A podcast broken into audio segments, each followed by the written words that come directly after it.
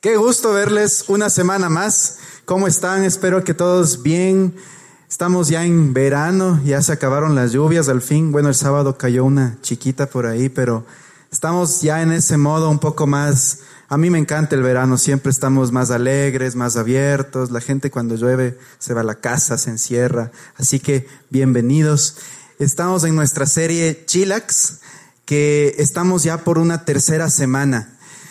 ¿Qué es Chilax? Quiero, quiero un poco recapitular lo que hemos hablado las, las anteriores semanas y empecemos con la definición otra vez de qué es Chilax. Bueno, Chilax es una palabra inventada, de hecho, recientemente, pero ya está en el diccionario, y es la fusión de chill y relax, dos palabras en inglés. Y hoy hemos puesto la fusión de, las, de los dos significados y hemos traído un significado único que sería calmarse, dejar de preocuparse, bajar la tensión y disfrutar. ¿Por qué les hablamos de esto? Porque nosotros creemos en verdad que tú puedes vivirle a Dios de esta manera. Muchas veces hemos experimentado que como creyentes ciertas ocasiones no vivimos una relación con Dios o un evangelio de acuerdo a un relax o a descansar en Dios o en verdad estar confiados en Él. Nos estresamos, nos preocupamos, añadimos cargas y habíamos visto, de hecho, justamente la primera semana que el, tema con, con, con, el, con esto de no chilear es que muchas veces hemos puesto un montón de cosas que tenemos que hacer si queremos que Dios nos bendiga. Todo, todo tenemos que tratar de alcanzar el favor de Dios agradándole a Él, viéndole a Él, pero la verdad es que la Biblia nos enseña todo lo contrario y nos enseña que todo lo que hacemos es porque ya Jesús lo hizo todo. Descansamos en lo que Él ya hizo por nosotros. Quiero que veamos nuevamente un versículo que ya lo habíamos visto y lo voy a poner en pantalla, Efesios 2, 8 y 9. Y ese es el apóstol Pablo hablando a los efesios y les dice, Dios los salvó por su gracia cuando creyeron. Ustedes no tienen ningún mérito en esto, es un regalo de Dios. La salvación no es un premio por las cosas buenas que hayamos hecho, así que ninguno de nosotros puede jactarse de ser salvo. Si tú dices, ah, es que yo, a mí Dios me bendice por esto y porque hago esto y porque voy a Juan y porque leo la Biblia y no, no has entendido el punto. De hecho, si es que empiezas a jactarte de las cosas con Dios por lo que tú haces, el rato que tú te equivoques, tú mismo te vas a desaprobar y tú mismo te vas a estresar y vas a decir, no, ya caí de la gracia. Y esa frase es muy famosa. Ya caí de la gracia. Ya Dios me se va a enojar conmigo. Dios me va a bendecir. ¿Y ahora qué hago? Y empieza este tema de, de volverte consciente de tu pecado y no consciente de Jesús. Esto lo habíamos visto en la primera de estas series. Te animo mucho. Anda los podcasts y escúchala. De hecho, para mí el ejemplo más grande de esto es la visión que tenemos acá como Juan, como tú puedes ver y tal vez hoy vienes por primera vez, tú ves que estamos haciendo iglesia en un bar. y, esto a veces sí es un poco chocante con la gente porque y, sobre todo gente mayor. A mí alguna vez una, unas señoras me decían, me muero hermano Ramiro, no haga eso, ¿cómo va a hacer eso pues en un bar? Diosito no ha de querer. Y a veces es un poco irnos en contra de la, de la mentalidad o, el, encasillamiento que le hemos dado a la religión y a Dios. A veces nos han enseñado que Dios solo es así y de acuerdo a este manual y si no lo hacemos así, ah, entonces ya no es de Dios. O le hemos puesto este, esta etiqueta, esto es cristiano como si fuese una franquicia y si ya no hacemos esto, ah, esto ya no es cristiano, esto sí es mundano o del diablo o de lo que sea. ¿Me entiendes? Entonces, a veces el tema es que hemos añadido este tipo de cosas extras al Evangelio, pero si vamos a la Biblia, a lo que nos dice el Nuevo Testamento acerca de qué es el Evangelio, nos dice un concepto muy simple. Evangelios son buenas noticias, es entender lo que Jesús hizo por nosotros y entender sobre todo quién soy yo en Jesús o qué Él alcanzó para mí.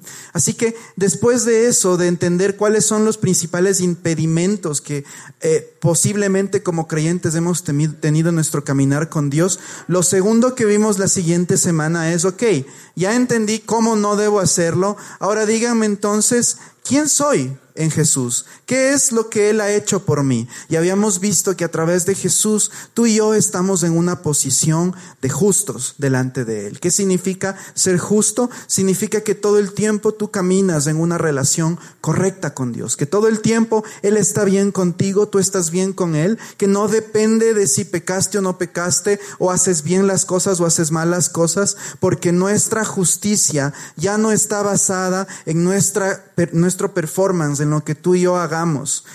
habíamos hablado también que no se trata de pecar para que llegues a ser justo, sino todo lo contrario, que ya eres justo y por lo tanto dejas de pecar. Entonces, aquí viene un, gráfico que un poco resume lo que habíamos hablado. Y este es el intercambio que ocurre cuando tú eres un creyente en Jesús, cuando tú decides creer en Jesús. Él se lleva toda tu injusticia, tus errores, tus debilidades, tus fallas, tus limitaciones, tus vicios, eso que no puedes vencer, tu mal carácter, eh, a esa persona que no le puedes perdonar, todo lo que tal vez te haya estado trayendo pesos a tu vida. Él se lleva, si ven cómo todo está ahí negro, todo eso Él se lleva y Jesús en intercambio nos entrega su justicia. Es el intercambio más injusto que pueda haber, valga la redundancia, pero es así. Jesús toma todo lo peor de nosotros y en intercambio nos entrega todo lo mejor de Él.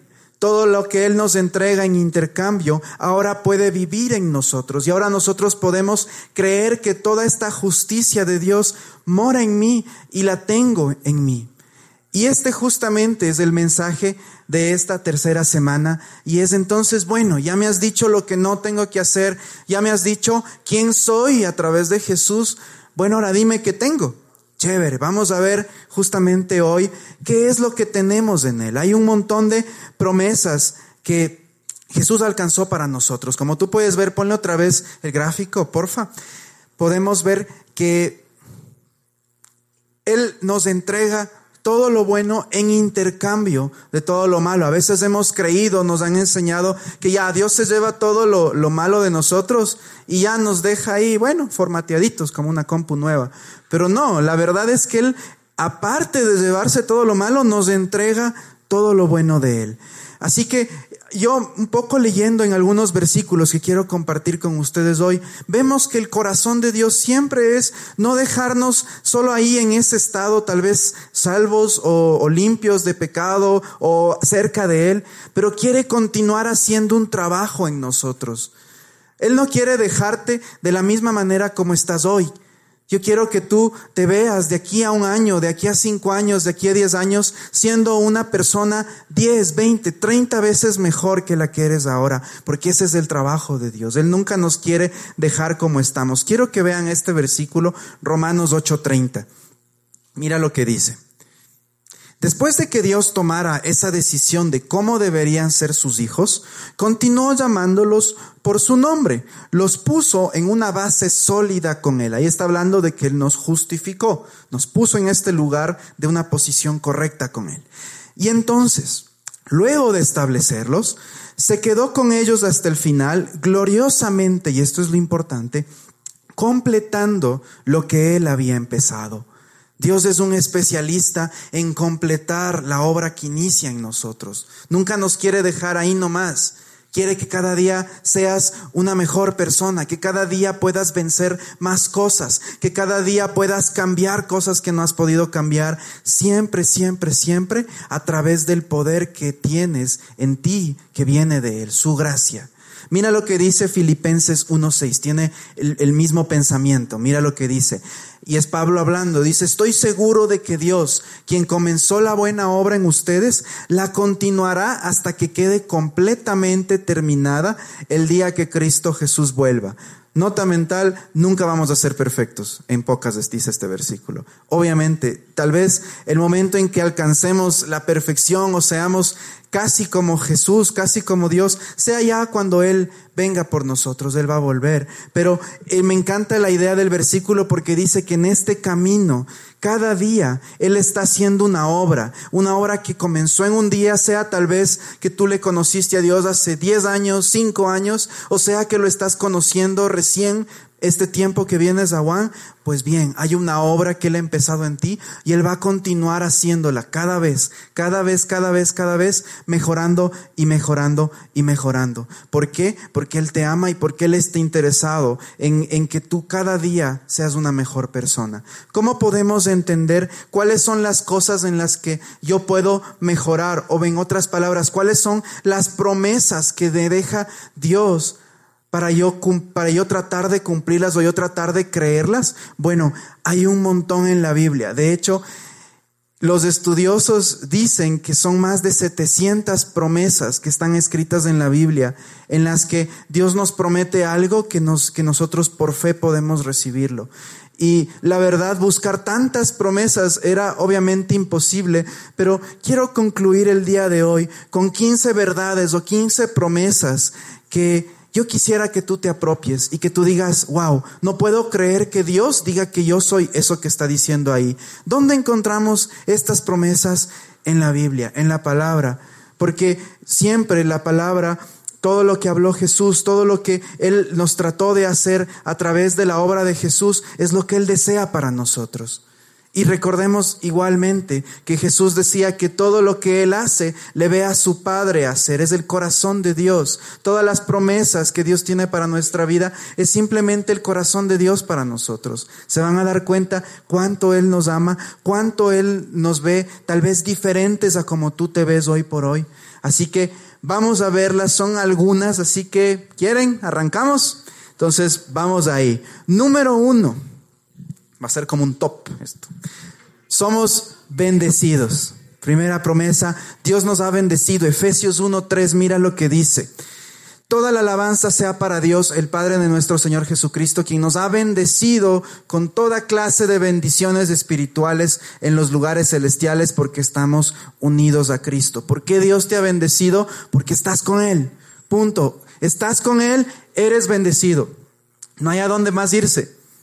De hecho, no lo puse hoy, pero hay otro versículo en Gálatas que dice que Jesús nos libró de la maldición de la ley porque Él se hizo maldición por nosotros. Es interesante esto porque bajo la ley judía, la ley de Moisés, cualquier persona que era colgada en un madero, en este caso en la cruz, era maldita. Todas las maldiciones caían sobre Él. Cuando Jesús fue a la cruz por nosotros, todas las maldiciones cayeron sobre Él. ¿Sabes por qué? Para que sobre ti no caigan maldiciones. No sé si alguien le hicieron alguna vez mal de ojo por ahí, pues eso no te corresponde. Tienes el poder y la autoridad de decir, esas cosas a mí no me tocan porque soy bendecido, soy bendecida. Es increíble y a mí me encanta entender esto porque cada vez que yo me levanto de mañana, yo repito esto constantemente. De hecho, todo lo que te voy a mostrar hoy, quiero que lo hagas un ejercicio del día a día. De hecho, el mensaje de hoy es muy práctico. O sea,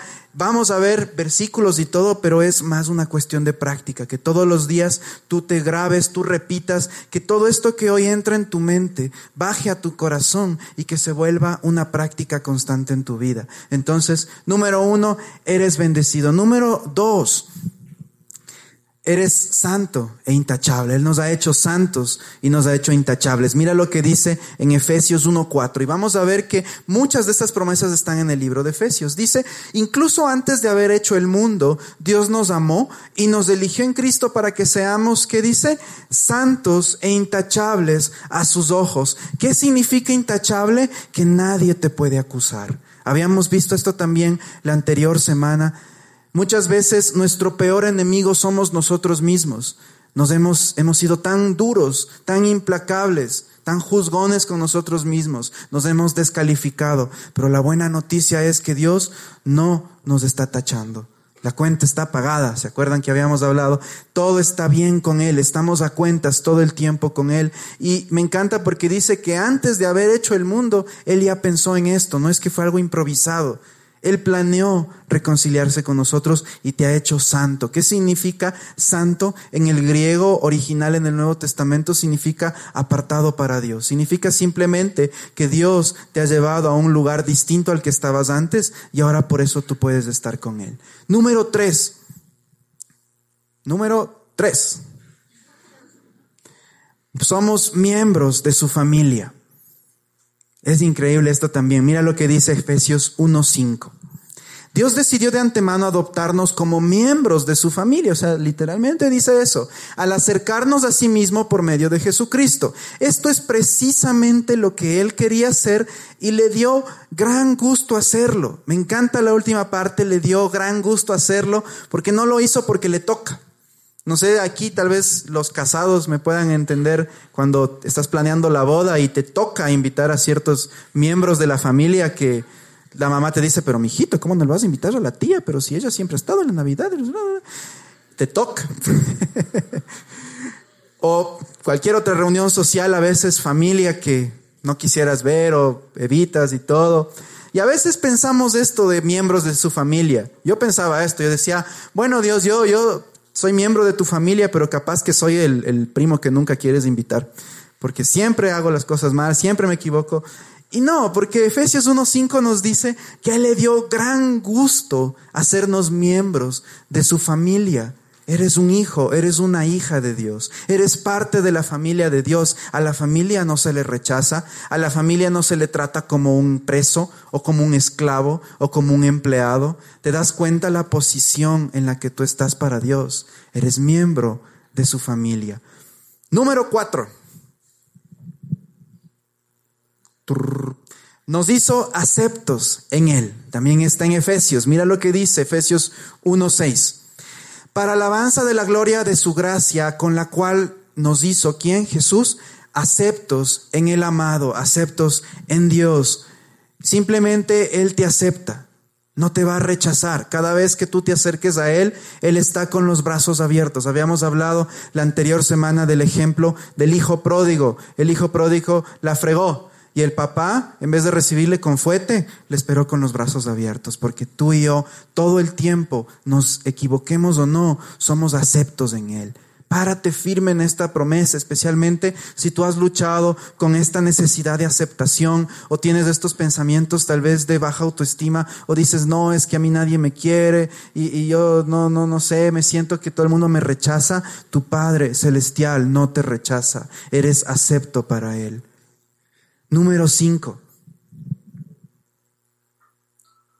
Somos perdonados y somos libres. Efesios 1.7. Dios es tan rico en gracia y bondad que compró nuestra libertad con la sangre de su Hijo y perdonó nuestros pecados. Si alguna vez te preguntabas, ¿dónde dice que Dios me ha perdonado? Aquí dice, Efesios 1.7, Dios te perdonó. ¿Por qué? Por la sangre de Jesús. El, el, hecho de que Jesús fuera a la cruz y derramara toda su sangre no fue solamente para aumentar ahí, no sé, la imagen que se vuelva más cruenta. Tiene un propósito. Jesús derramó toda su sangre para perdón de nuestros pecados. En el Antiguo Testamento los sacrificios para el perdón de pecados era matar un corderito, ponerlo en un altar y derramar la sangre del animalito. Por eso la Biblia nos dice que Jesús es el Cordero de Dios. Si alguna vez te has preguntado, ¿por qué dirán eso? Por eso, porque Él se convirtió en nuestro sacrificio. Él derramó toda su sangre y a través de este derramamiento de sangre fuimos perdonados.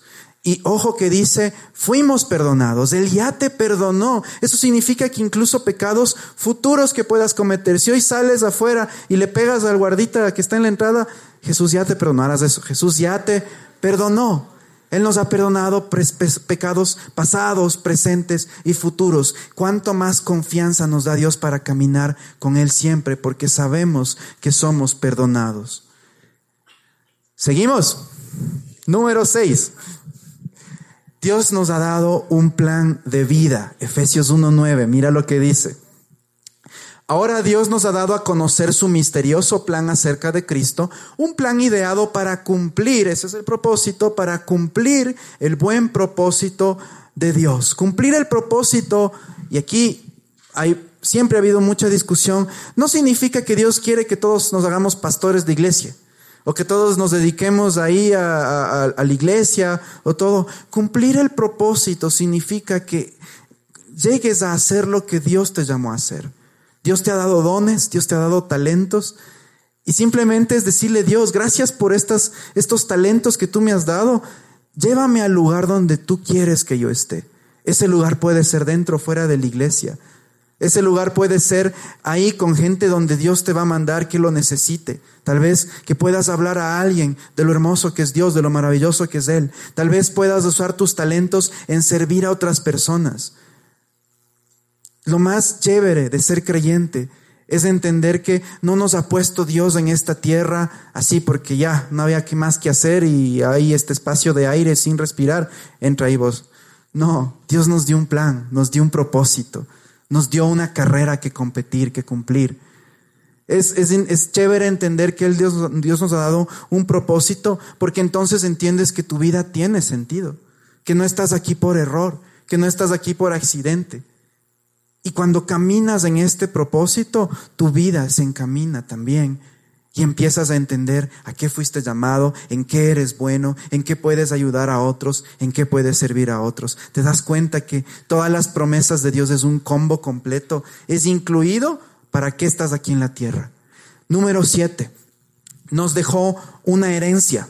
Efesios 1.11, mira lo que dice. Es más, Dado que estamos unidos a Cristo, hemos recibido una herencia de parte de Dios, porque Él nos eligió de antemano y hace que todas las cosas resulten de acuerdo a su plan. Mira aquí lo interesante. Como estamos unidos a Él, que ya lo habíamos visto anteriormente, Dios nos da una herencia. Dios nos deja de herencia, así como en la tierra, cuando una persona muere y le deja a los hijos la casa, el carro, lo que sea, las deudas, no mentir, todo. Entonces, así mismo, por la consecuencia de tú estar unido a Cristo, tú recibes una herencia de parte de Dios. ¿Cuál es la herencia? Todo lo que estamos viendo hoy.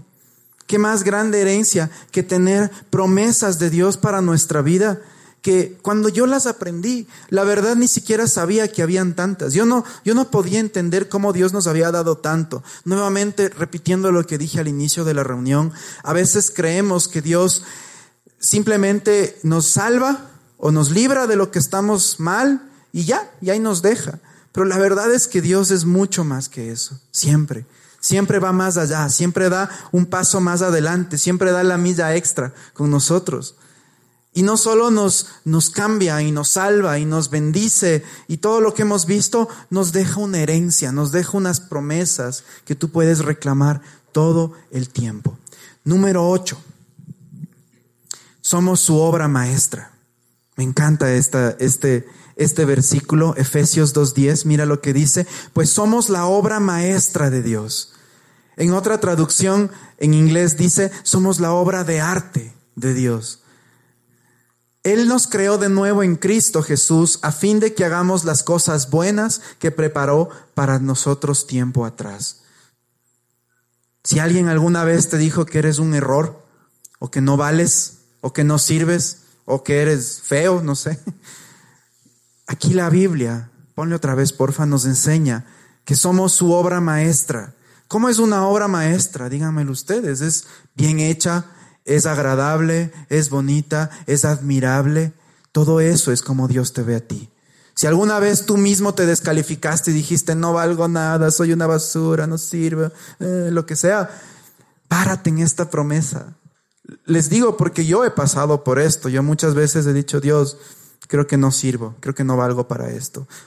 Y nuevamente es, es como volver a mi espejo, como volver a mi, a mi, a mi punto de partida, a mi referencia y decir, Dios, ¿qué estoy pensando si tú dices que yo soy tu obra maestra, que yo soy tu obra de arte y tú no haces cosas equivocadas o cosas feas?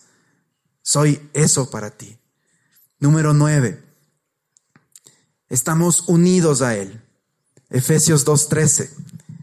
Pero ahora han sido unidos a Cristo Jesús antes estaban muy lejos de Dios, esto lo habíamos visto justamente en, las, en las series anteriores, pero ahora fueron acercados por medio de la sangre de Cristo. Nuevamente lo que habíamos visto, la sangre de Jesús es la que ha hecho este trabajo de acercarnos nuevamente a Dios. Si alguien viene y te dice, no, Dios de ley, se aleja de tu vida porque haces esto, mentira. La sangre de Jesús dice o hace, más bien dicho, que tú estés siempre con Dios, estés unido a Dios. Número 10. Nos hizo libres del castigo. Colosenses 2.14, mira lo que dice. Él anuló el acta con los cargos que había contra nosotros y la eliminó clavándola en la cruz. Habíamos visto esto también la anterior semana. Jesús se convirtió en nuestro abogado. Él defendió nuestra causa. Tú eras un acusado. Nuestro pecado, nuestra condición humana imperfecta nos había separado de Dios. Pero viene Jesús y dice, tranquilo, yo te voy a defender. Y, y es como que había que pagarse un precio. El precio fue pagado por Jesús y Él pagó y anuló, lo más importante, anuló todos los cargos que habían en tu contra. ¿Quién es el que te acusa? Tú mismo, el enemigo. ¿Qué es lo que te acusa? Cosas, errores que has hecho en el pasado. Has, normalmente tú dices, no, pero es que de ley Dios se acuerda que yo hice esto y, esto también me equivoqué y le mentí a mi mamá y, así lo que sea, ¿me entiendes? Y es como que tú mismo llevaras ahí la lista de todas las cosas malas que han hecho. A veces incluso nos han enseñado que cuando lleguemos al cielo nos van a pasar ahí una pantalla gigante con todos los pecados que hemos cometido en nuestra vida, pero esto no nos enseña la Biblia. La Biblia nos enseña más bien todo lo contrario. Nos enseña que Él anuló el acta, la rompió, borró, la, la hizo trizas y la clavó en la cruz de esta manera, tratando de decirnos, vean, estoy exponiendo lo que tú hiciste porque yo lo estoy pagando. Entonces nos libró de este castigo y hoy no tenemos por qué pagar nada. La cuenta está pagada, lo que habíamos dicho igualmente la anterior semana. No tienes que hacer nada para que Dios te acepte, Él ya te acepta. Nuevamente, no, de, no dejo de pecar para que Dios me acepte o para que Dios me haga santo o para que Dios me haga justo. Yo ya soy justo, yo ya soy acepto, yo ya soy santo y por lo tanto como consecuencia dejo de pecar porque le amo a Dios, porque quiero ser mejor. ¿Se dan cuenta que es al revés? Número 11. Nos hizo más que vencedores. Mira lo que dice en Romanos 8:37. Antes, en todas estas cosas, y, anteriormente en los versículos anteriores, el apóstol Pablo dice, y ustedes pueden pasar por esto, y, pasar por problemas, y muerte, y enfermedades, y lo que sea, y concluye con este versículo y les dice, antes bien, en todas estas cosas somos más que vencedores por medio de aquel que nos amó. ¿Quién es ese aquel? Jesús. Es, es, es, interesante que no te dice eres un vencedor, te dice eres más que un vencedor. Hay, hay, un, hay, un, hay un chiste, es medio agrio, pero así, disculparán, pero, pero hay, hay, hay un chiste que dice, supongamos que, que hay un hombre que le fue bien en la vida, ¿no? Entonces, siempre le ha ido bien, es un vencedor, ¿ya? Le fue bien en sus estudios, vencedor, en sus relaciones amorosas es un vencedor, se casa con una gran mujer que obviamente es una vencedora, consigue el trabajo de sus sueños, trabajo de vencedor, se compra una casa, se compra un carro de vencedor, llega a fin de mes y le pagan su cheque de vencedor. Llega a la casa y la mujer le quita el cheque de fin de mes del vencedor. Conclusión, la mujer es más que el vencedor. Poco para entenderlo que es ser más que vencedor.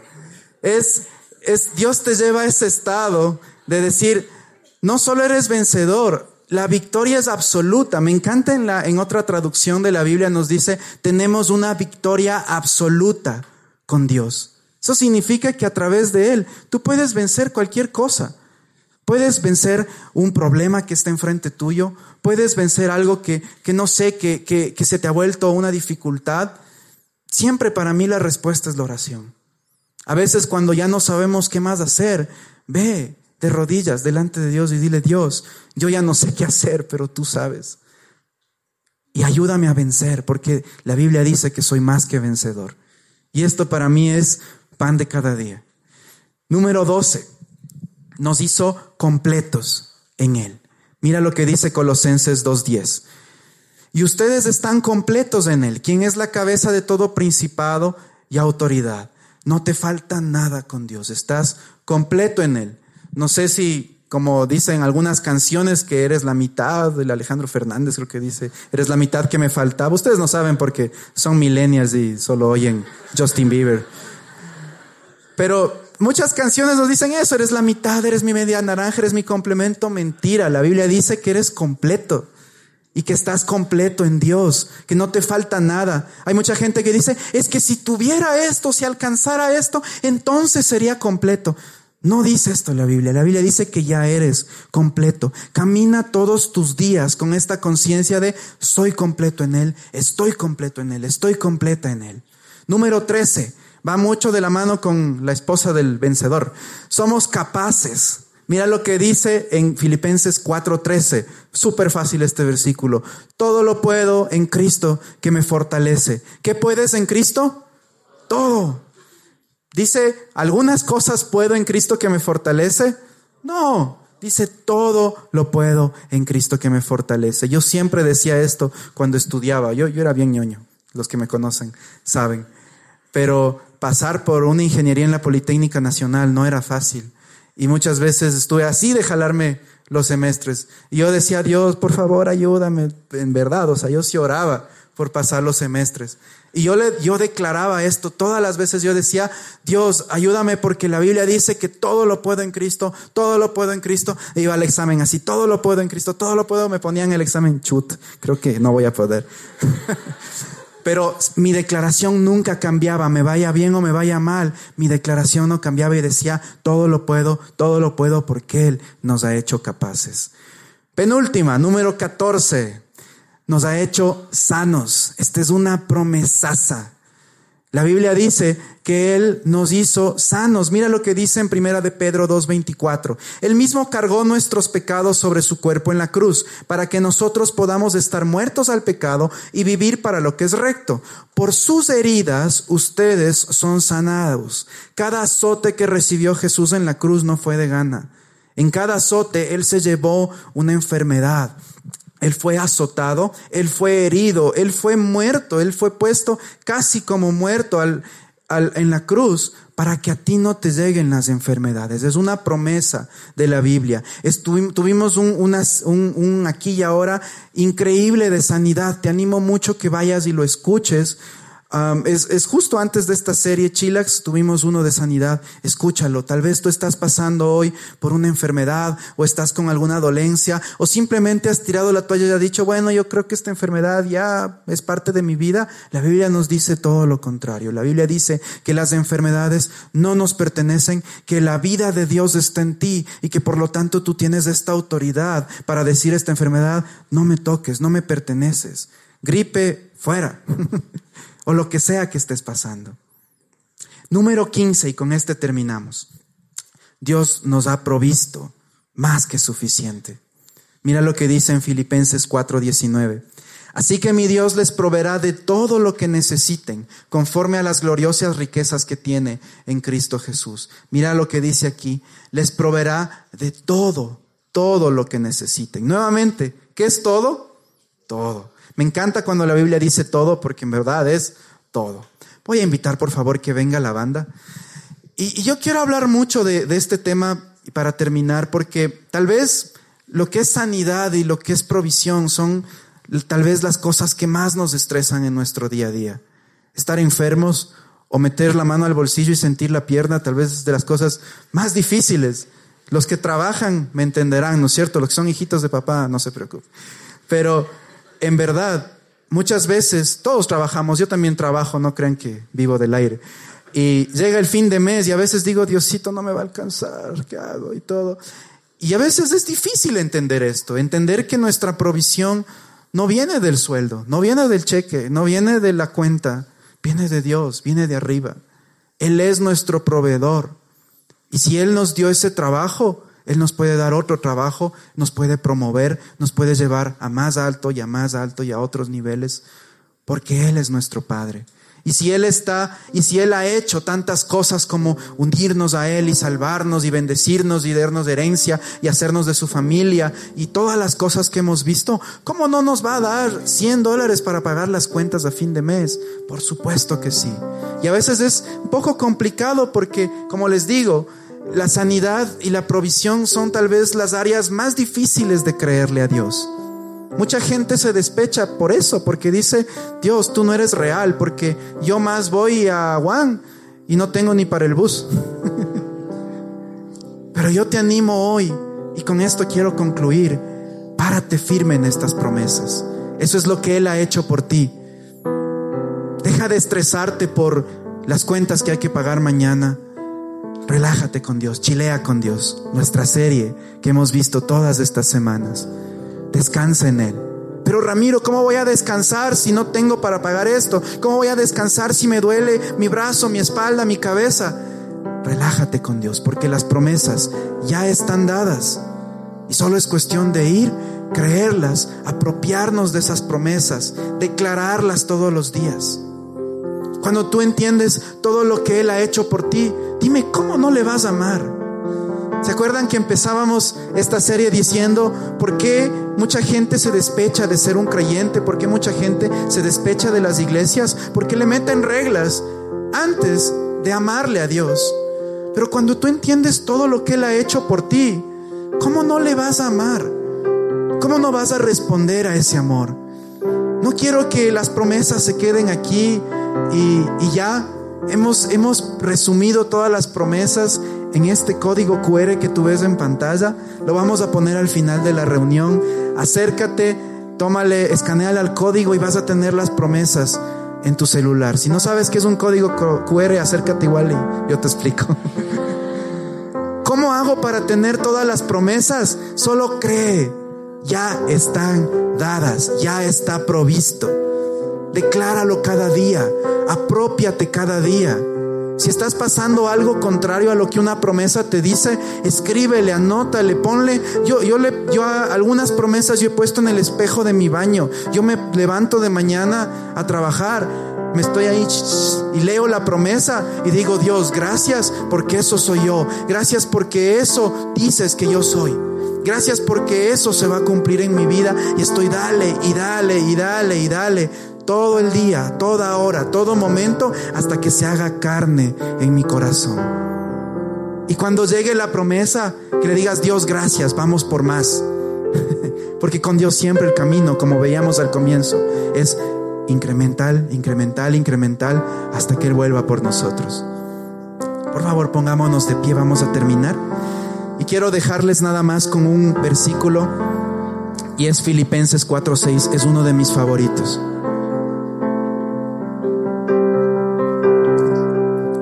Apóstol Pablo les decía a los filipenses que era una iglesia de estresados, les decía filipenses, no se preocupen por nada, en cambio, oren por todo, no se preocupen por nada, oren por todo. Díganle a Dios lo que necesitan y denle gracias por todo lo que Él ha hecho. ¿Sabes cuál es la clave?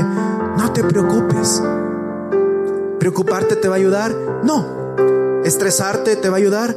No confía en Él. Pon en oración lo que estás pasando. Chilea con Dios. Relájate en Él. Descansa en Él.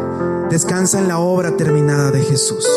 Vamos a orar. Gracias Señor Jesús por esta noche. Gracias por lo que has hablado a nuestra vida.